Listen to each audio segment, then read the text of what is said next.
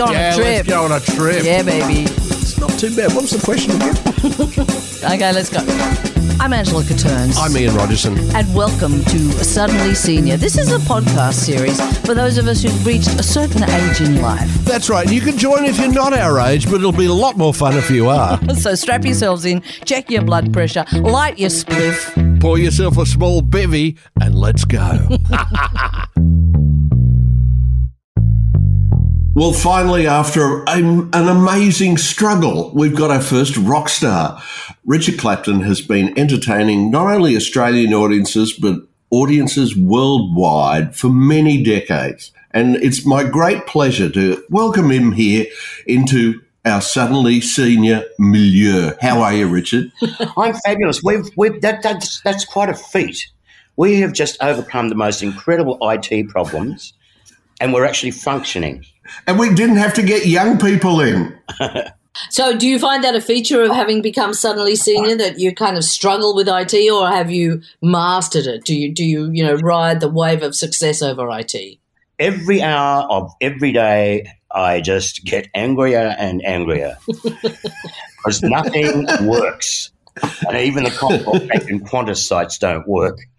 And if I have to do one more password, I've got a password vault full of about ten thousand passwords, and I, I'm just honestly, I- I'm in an, an hourly quagmire of, of crap, quite frankly, trying to remember passwords. I'm even just doing this thing with you guys, you know, on my laptop. It's, it's taken nearly an hour just, just to get it.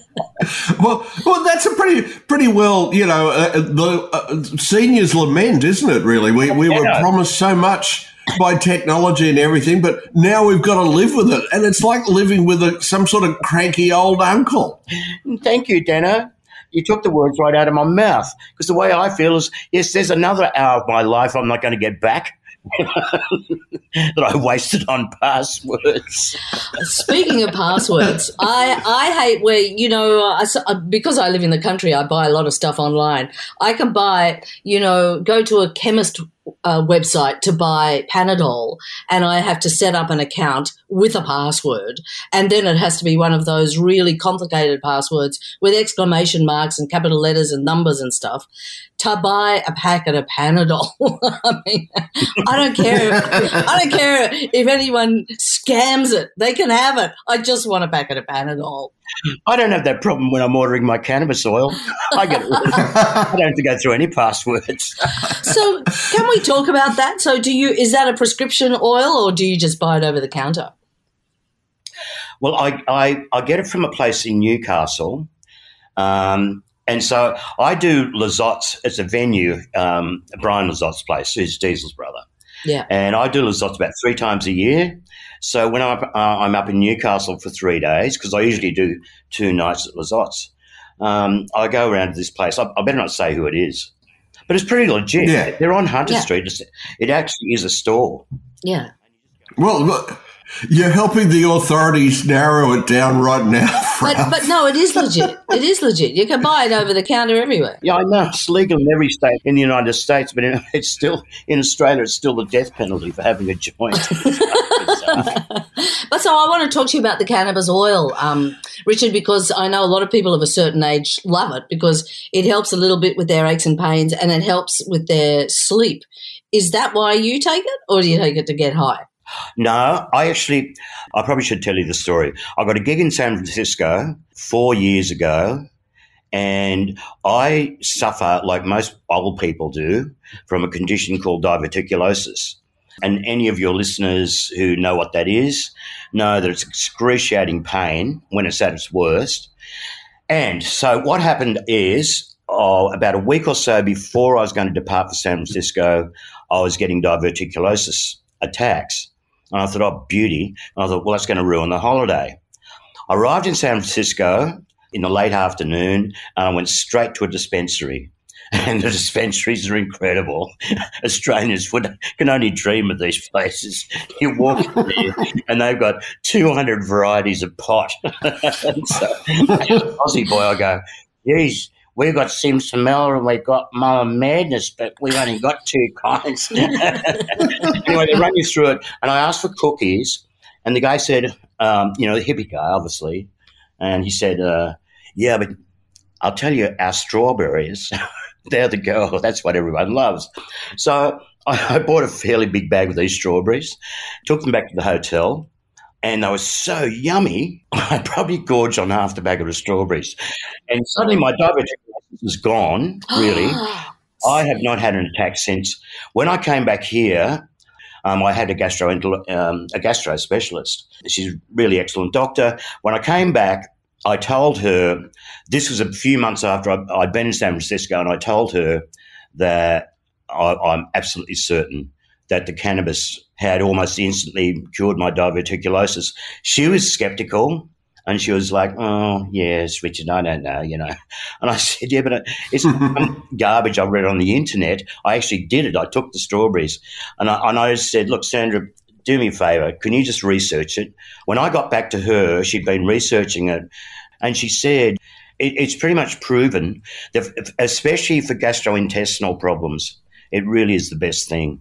It's just a panacea for so many things. Sleep, you know, if you can't hmm. sleep mm. and uh, all kinds of stuff.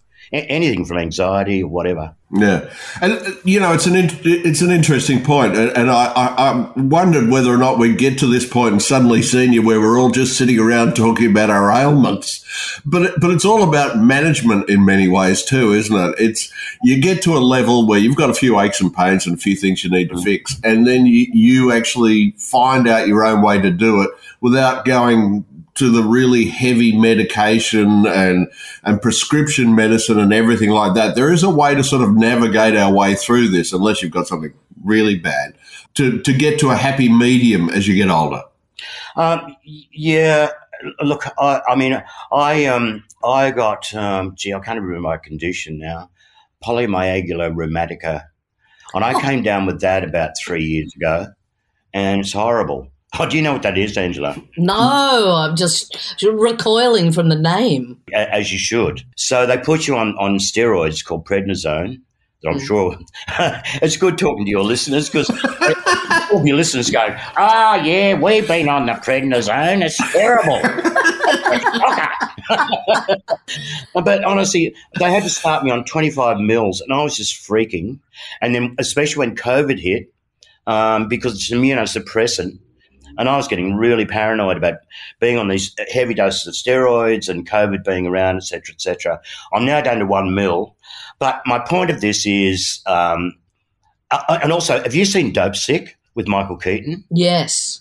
No, I, I, I haven't. Oh, uh, Dano, you've got to see it. Okay. No, it's a really important series. Uh, yeah, Angela's nodding her head. And so I, I, I must confess, the older I get, the more anti-pharma I'm becoming, mm. uh, and especially that evil shit that they were peddling. Uh, OxyContin. Yes, OxyContin. That's right. The rise of OxyContin and the and the lies around it. I had said to my doctor recently. I asked him about cannabis oil to save me having to go to Newcastle all the time, and he was shaking his head and he said, "Look, even if I could get it for you, the red tape and the rigmarole, blah blah blah, it, it's it makes it almost impossible." To get your hands on cannabis oil, even though it is medicinally, um, medicinal cannabis is legal, but it's just hard to get. Well, I said, Have you got any Oxycontin? I was just having him on after I'd seen Dopesick, And he said, uh, Yeah, why would you want that? And I said, Oh, I'm told it's really cool. You know, it really gets you off. Um, why would you want Oxycontin? I said, Have you seen Dopesick, Jeff? No, I think you better watch it. so you're informing people as you go.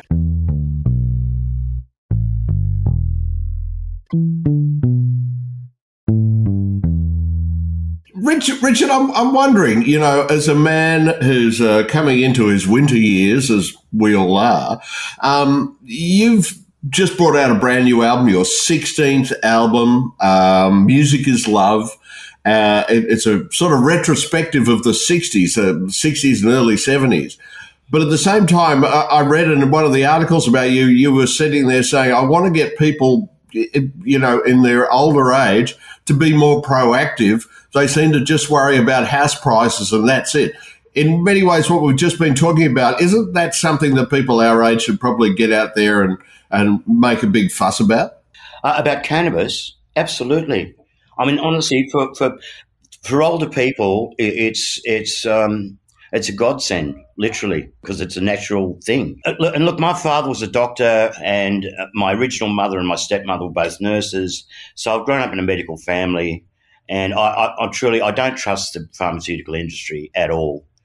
So, in other words, I'm saying, at, uh, at growing up, you know, they shower these doctors with all these gifts and bribes and holidays in Hawaii and all that sort of stuff, um, just to peddle their, their dope, pretty much. But like, you know, for example, if I have heavy dental surgery, you know, they always give me a script for antibiotics, but I never use it. So yeah, I I, I do think um, my generation, that is a seventy-year-old generation, uh, I don't know why they've what's the word? Is it extricated themselves from their former selves?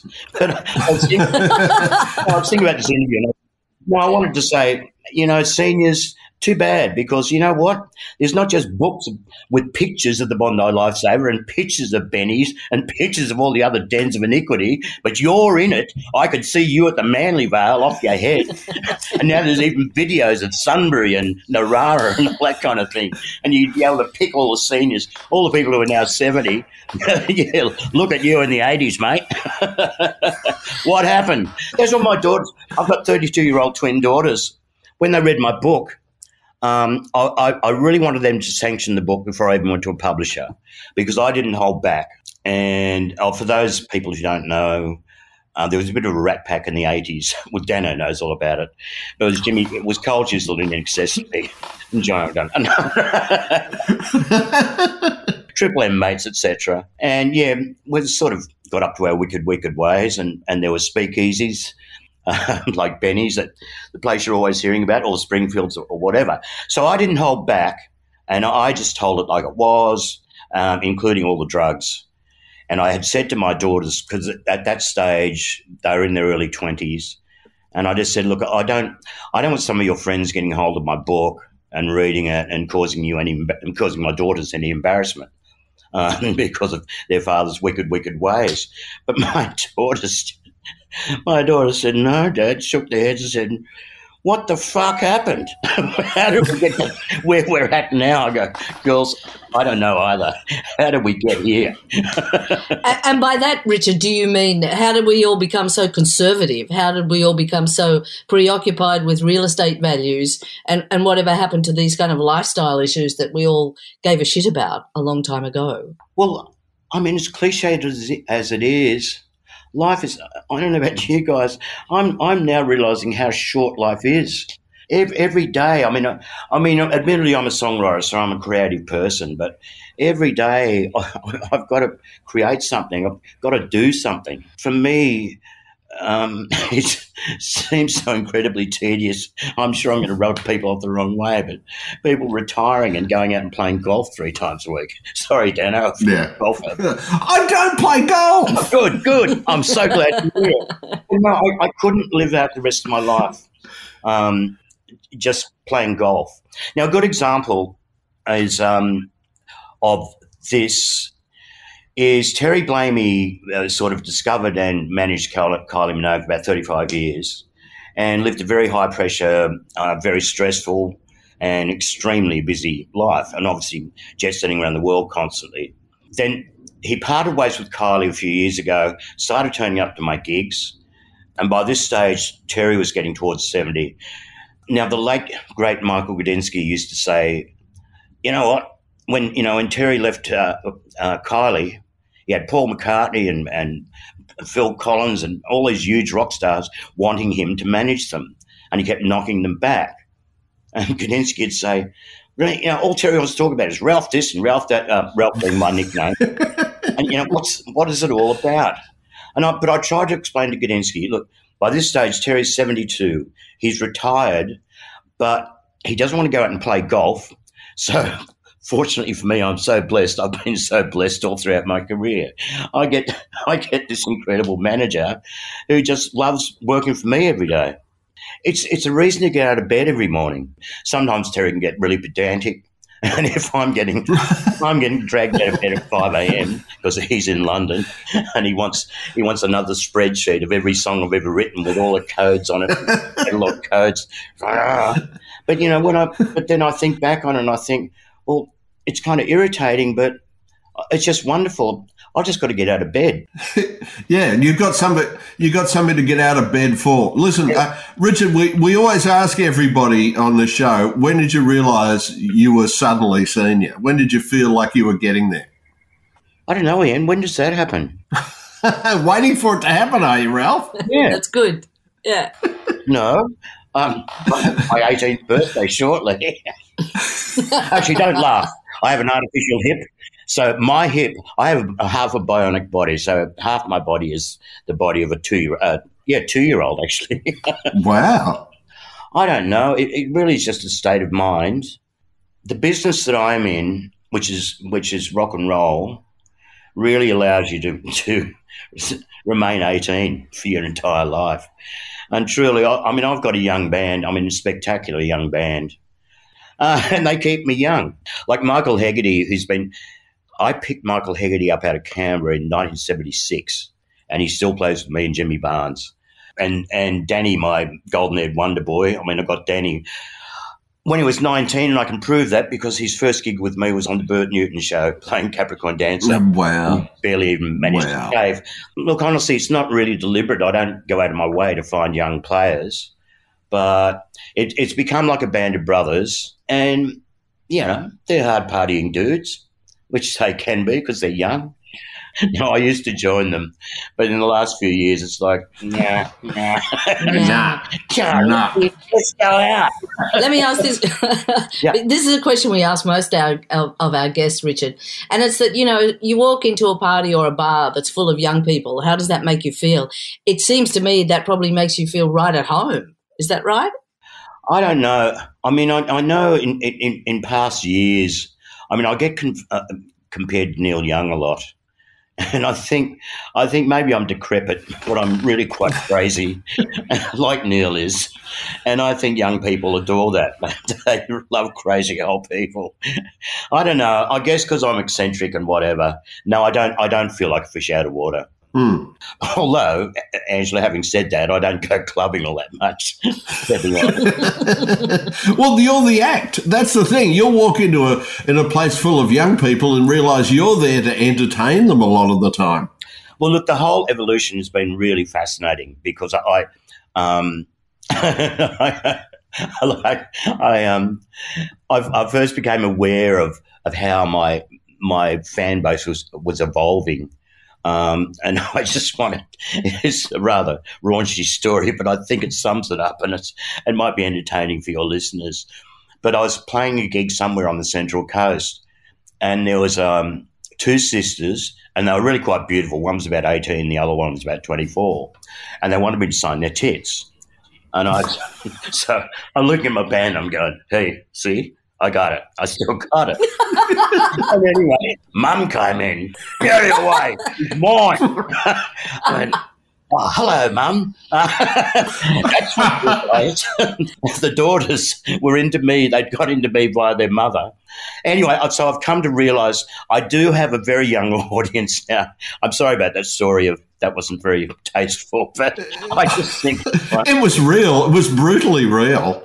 Hey, uh, Richard, uh, look, uh, I'm wondering, you know, you're uh, a bit of a legend. Uh, you are a muso at your core. Um, but the interesting thing is there'd be a certain bunch of people uh, around your age who you've been working with for years, music wise, other musicians, other rockers. Is it like The Godfather? I mean, when you all get together, is it is it like a you're still doing, you know, jamming and having sessions, or is it more something subdued and over lunch? Sadly, no. I mean, I, am really, uh, I'm really badly missing those days, that community spirit in the music community. Look, I, I, I was in Europe for six years when I was really young. I came back here and when I got back, I actually came back because I'd, I'd been living in Berlin, and I, I, when I realised that Whitlam was going to come to power, I thought now's the time to go home. When I got home, um, and while uh, I'll say the Whitlams, uh, Gough and Margaret, while they were in power, there was this um, sort of upsurge of, of um, especially in Melbourne, where I, I spent a couple of years, of this sort of explosion of most amazing Australian music And in those days, I'm hanging out with Daddy Cool and the Dingoes and, you know, Spectrum and all those sort of bands. And unlike today, if you um, expressed a desire to want to be rich and famous, it was like really uncool. And we'd all look down on you because it was always, all, all the musicians, musicians of my generation have got into this because a, a, a pure love of music. You know, it's, it's never had anything to do with fame or money now, this becomes relevant because, as you know, I hooked up with INXS in 1980, and that's that's what attracted me to INXS, that they were one of us. That, you know, I mean, obviously they, they became incredibly famous and incredibly rich, but um, I can I can assure you all that was uh, INXS with just about the music, and and quite frankly still are. So um, I, I, I am missing that whole creative community. It, it, just doesn't feel like it exists anymore. Uh, my 32 year old daughter has been playing in bands for about 15 years, and I find it quite depressing. She, you know, she lives in Melbourne, and it's, it's just that um, the attitude of the younger musicians is, I find, really quite alien. It, it, it all seems to be about getting on the voice, and, and I don't know, it just seems to be about getting being rich and famous. I remember reading an article about a few years ago they were asking younger younger stars what their what their priorities were, and it was like a lawyer, an accountant, a stylist. Mm. oh yeah, and um, oh yeah, I, I, need to find some songs too. You know, it's like yeah, right. yeah, Richard. Let me ask you this: Where do you see yourself in ten years' time? I bloody hope talking to you two in ten years. Good, excellent. Let's make a date. You're wrong. yeah. Richard Clapton, what a pleasure it is. Thank you so much for being on Suddenly Senior. And also, don't forget anybody who happens to be following us on Facebook, we have a community. If you've got any questions or any ideas on the program, please keep them positive. Please let us know. Thank you, Richard. See ya. Peace and love, hippies please like and also subscribe. Thank you for listening. I'm Angela Catterns. I'm Ian Rogerson. Leave a comment, as long as it's nice. if it's not, that's right. Yes. See you next time, Ange. Bye. And I want wine with my meds.